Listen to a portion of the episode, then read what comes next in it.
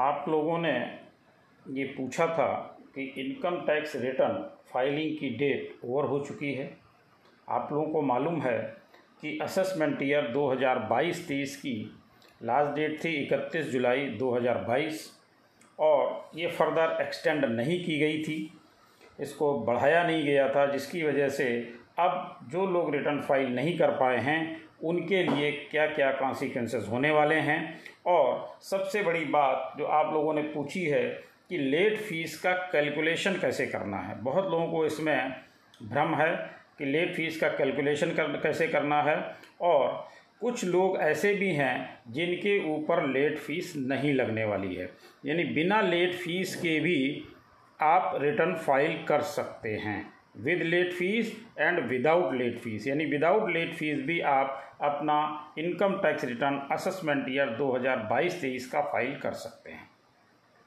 तो आज हम लोग इसी संबंध में डिस्कस करेंगे कि कौन ऐसे लोग हैं जो विदाउट लेट फ़ीस फ़ाइल कर सकते हैं और किन लोगों को कितनी लेट फ़ीस लगनी है। जैसा कि आप लोगों को मालूम है कि एक हज़ार और पाँच हज़ार दो तरह की लेट फ़ीस है। कुछ लोगों पर एक हज़ार रुपये लगनी है और कुछ लोगों पर पाँच हज़ार रुपये लगनी है। इस पर भी डिस्कस करेंगे और इसके साथ साथ कब तक हम ये रिटर्न फ़ाइल कर सकते हैं और इसका कैलकुलेशन कैसे करेंगे कि एक हज़ार किस पर लगनी है और पाँच हज़ार किस पर लगनी है। तो देखिए, सबसे पहले देखते हैं आईटीआर फाइलिंग असेसमेंट ईयर 2022-23 और सब इसके बाद देखते हैं विदाउट लेट फ़ीस ऐसे कौन से लोग हैं जो बिना लेट फ़ीस दिए अपना रिटर्न फ़ाइल कर सकते हैं? ये वो लोग हैं जिनकी ग्रॉस टोटल इनकम जिनकी ग्रास टोटल इनकम कितनी है?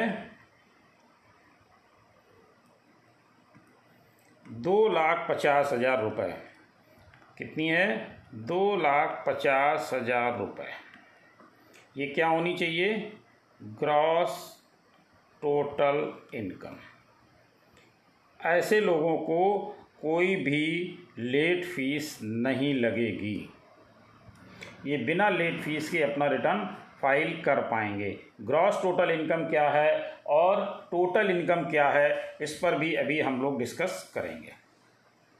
अगर किसी की टोटल मतलब ग्रॉस टोटल इनकम जो है, वो ढाई लाख रुपए तक है तो उसको कोई भी लेट फ़ीस नहीं देनी है। लेकिन अब इसके बाद लेट फ़ीस किसको देनी है और कितनी देनी है, उस पर बात करते हैं। देखिए, जैसा कि आप लोगों ने अभी देखा कि दो लाख पचास हज़ार रुपये ग्रास टोटल इनकम है। ठीक है? इसमें हमारे डिडक्शन आ गए। और डिडक्शन लेस करने के बाद मान लीजिए दस हज़ार रुपये डिडक्शन आ गए तो ये हो गई दो लाख चालीस हज़ार। तब भी आपके ऊपर कोई लेट फ़ीस नहीं लगनी है। लेकिन अगर आपकी ये ग्रॉस टोटल इनकम दो लाख इक्यावन हज़ार हो जाती है, और इसके बाद आपका डिडक्शन दस हज़ार रुपये हो जाते हैं, यानी अब आपकी इनकम जो निकल कर के आई वो आ गई दो लाख इकतालीस हज़ार तो आपको जो लेट फ़ीस काउंट होनी है, वो इस पर नहीं होनी है, इस पर होनी है। यानी जो आपको दो लाख पचास हज़ार रुपये तक ग्रास टोटल इनकम पर कोई भी लेट फ़ीस नहीं देनी है तो वो लेट फ़ीस आपको इस अमाउंट पर नहीं देनी है। अगर ये अगर दो लाख पचास हज़ार तक है तो यानी इस अमाउंट पर देनी है, इस अमाउंट पर नहीं देनी है सॉरी दो लाख पचास हज़ार रुपये तक आपको नहीं देनी है। दस हज़ार डिडक्शन हो गए, दो लाख चालीस हज़ार आ गए, तब भी नहीं देनी है और तब भी नहीं देनी, यहाँ भी नहीं देनी, यहाँ भी नहीं देनी। अब देनी कहाँ पर है? यहाँ पर देनी है आपको। दो लाख इक्यावन हज़ार हो गई, दस हज़ार डिडक्शन ले लिए, दो लाख इकतालीस हज़ार हो गई। यानी कि आपको ये डिडक्शन मान्य नहीं है। आपकी ग्रॉस टोटल इनकम पर आपको लेट फ़ीस देनी है। यहाँ पर आपको लेट फ़ीस देनी है। और यहाँ पर नहीं देनी है। मेरा ख्याल ये आपको बिल्कुल क्लियर हो गया होगा कि ग्रास टोटल इनकम यानी इस कंडीशन में हमें नहीं देनी है और इस कंडीशन में हमें लेट फ़ीस देनी है।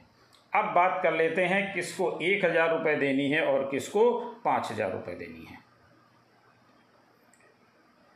अब देखिए, जिसकी इनकम यहाँ पर हम देख लेते हैं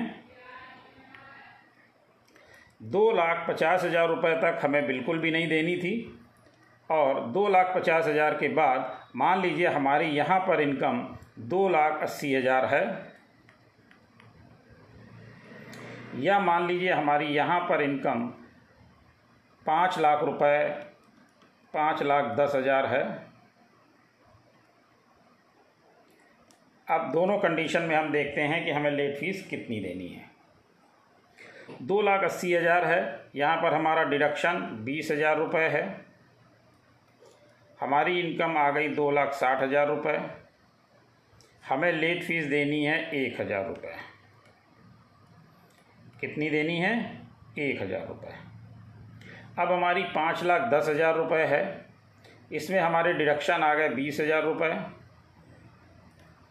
यहाँ पर इनकम आ गई हमारी चार लाख नब्बे हज़ार रुपये हमें लेट फ़ीस कितनी देनी है?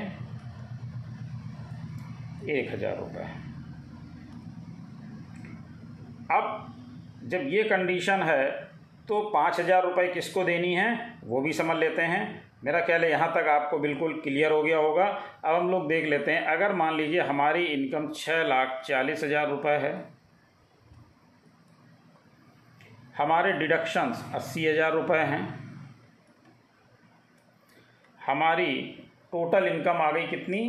पाँच लाख साठ हज़ार रुपये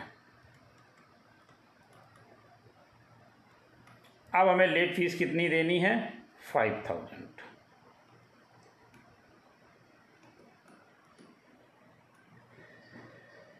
तो मेरा ख्याल है सारे सिनारियो आपके क्लियर हो गए होंगे कि कब आपको लेट फ़ीस नहीं देनी है, कब आपको लेट फ़ीस देनी है। ये आपकी होनी चाहिए टोटल इनकम और ढाई लाख की जो बात हम लोगों ने करी थी, वो होनी चाहिए ग्रॉस टोटल इनकम तो उसमें डिडक्शन की कोई बात नहीं है। अगर आपकी दो लाख पचास हज़ार रुपये तक है, इसमें डिडक्शन से कोई लेना देना नहीं है। आपको इसमें कोई लेट फ़ीस नहीं देनी है।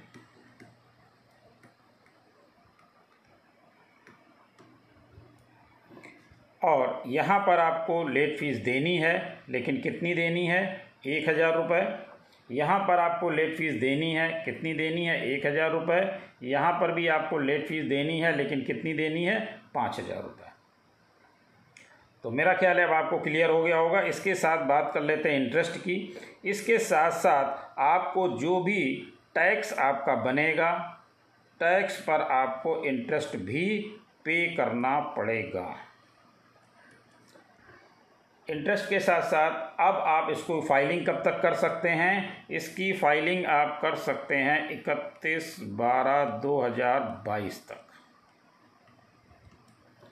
इकतीस बारह दो हज़ार बाईस तक आप इसकी फाइलिंग कर सकते हैं विद लेट फ़ीस और विद इंटरेस्ट।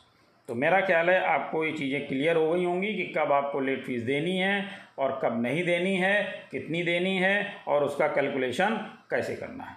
Thank you.